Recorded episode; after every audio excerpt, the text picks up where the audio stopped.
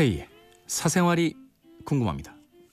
오늘은 서울 성동구의 오 씨가 보내주신 사연입니다. 안녕하세요 K. 제 친구는요 맨날 못된 남자들만 만납니다. 이 병을 대체 어떻게 고칠 수 있을까요?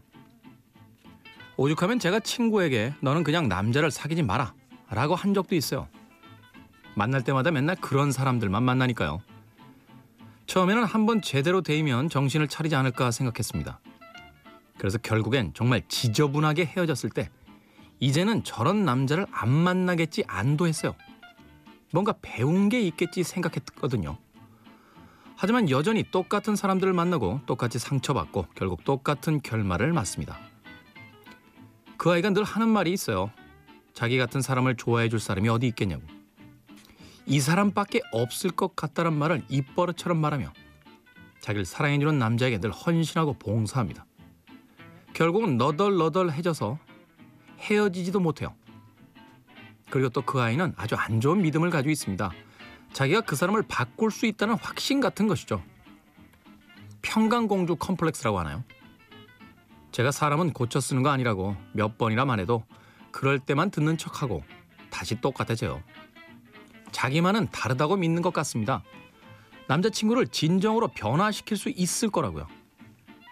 자기까지 외면하면 그 남자가 불쌍해서 어쩌냐고 말합니다. 제 눈에는 제 친구가 더 불쌍해요. 속이 터지죠. 저 굴레를 어떻게 끊어야 할까요? 방법이 없을까요? 설득도 해보고 바보라고 욕도 해보고 공감도 해주고 들어보기도 해보고 위로도 해보고 답이 없어요. 그냥 지켜보는 게 최선인가요? 제가 이 친구를 좋아하지 않았다면 얼마나 좋았을까요? 하지만 남자 사귈 때 그 친구는 정말 싫습니다. 완전 바보 같거든요. 답답해요. 그만 멀쩡한 사람 만나서 행복해졌으면 좋겠습니다. 그런데 이게 가능한 건지조차 모르겠어요. 추신. 친구의 연애 얘기를 듣다 보니 이젠 부작용으로 저도 연애를 하고 싶지 않습니다. 큰일 났네. 네. 서울 성동구의 오씨.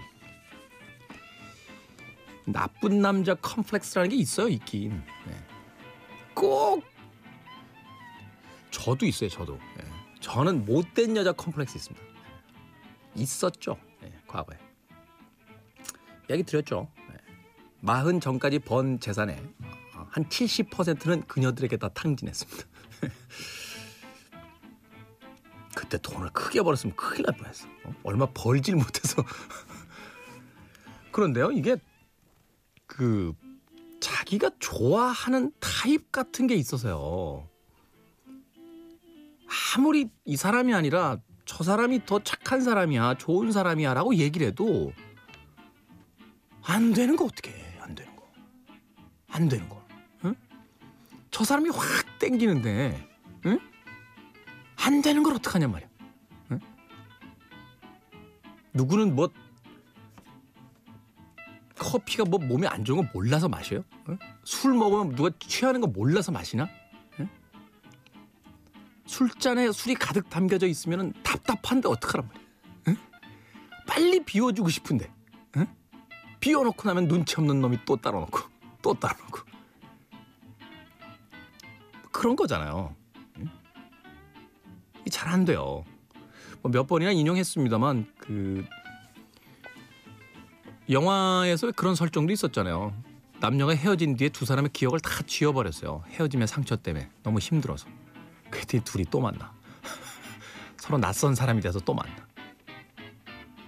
힘들다니까. 힘들어. 예전에 저희들 10대 때요. 그 그로잉업이라는 영화 있었어요. 이스라엘 청춘 영화인데요. 어떤 찌질한 남자가 굉장히 예쁜 여자를 좋아합니다. 근데 이 예쁜 여자는 그 동네에서 제일 못된 놈을 좋아해요.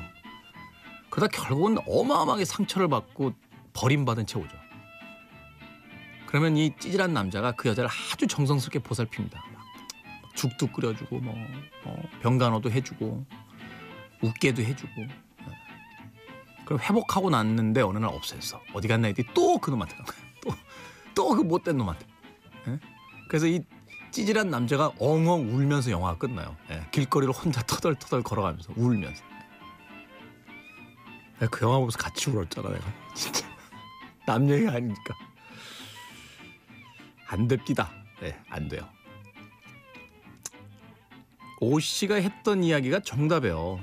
사람은 고쳐 쓰는 거 아니다. 이 이야기는 결국 사람은 잘 안 변한다는 뜻이잖아요. 그 이야기는요, 오 씨의 친구에게도 고스란히 적용됩니다. 고쳐지질 않아요. 바뀌지 않습니다. 주변에서 이야기한다고 바뀌는 경우는 거의 본 적이 없는 것 같아요.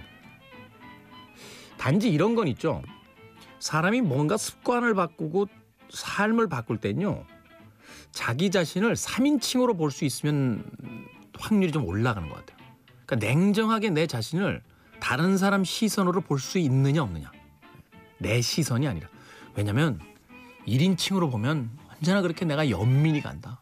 그리고 안쓰럽고 뭘 좀 더 해주고 싶고 막 이래요. 그리고 잘 될 것 같고 뜬금없는 낙관론 막 이런 거 펼쳐 보이면서. 이 친구분하고요. 이 친구 같은 여자 주인공이 등장해서 결국은 굉장히 아 영화 있다 영화 있어. 혐오스러운 마츠코의 일생이라고 있어요. 일본 영화인데 아 이 영화 처절해요. 그 수많은 남자들에게 이용당하고 결국은 아주 우울한 최후를 맞이하는데 근데 그 영화의 스토리만 보면 굉장히 어두운데요. 중간중간은 굉장히 판타지적으로 만들어놔서 어, 반짝반짝 튀는 그런 장면들도 꽤 많았어요. 요 영화를 언제 한번 슬쩍 같이 보세요. 너랑 꼭 같이 보고 싶은 영화가 있어. 이러면은 경계해요. 어? 친구하고 같이 집에서 영화나 볼까? 하고선 슬쩍 보지 마. 슬쩍. 네. 그래서 그 영화를 통해서 자기 자신을 봐야 돼. 내가 이렇구나. 그 영화 속의 주인공이 나와 같구나. 제가 그로잉업을 보고 나서 약간 벗어났거든요. 내가 저렇게 찌질한 모습이구나 이런 생각이 들어서 마음은 아프죠. 마음은 아픈데 사람은 잘 변하지 않는다는 거. 또 자기가 좋아하는 취향이라는 건 결국 그 사람을 이루고 있는 분명한 하나의 요소이기 때문에 쉽게 갈아 끼워지지 않는다는 거.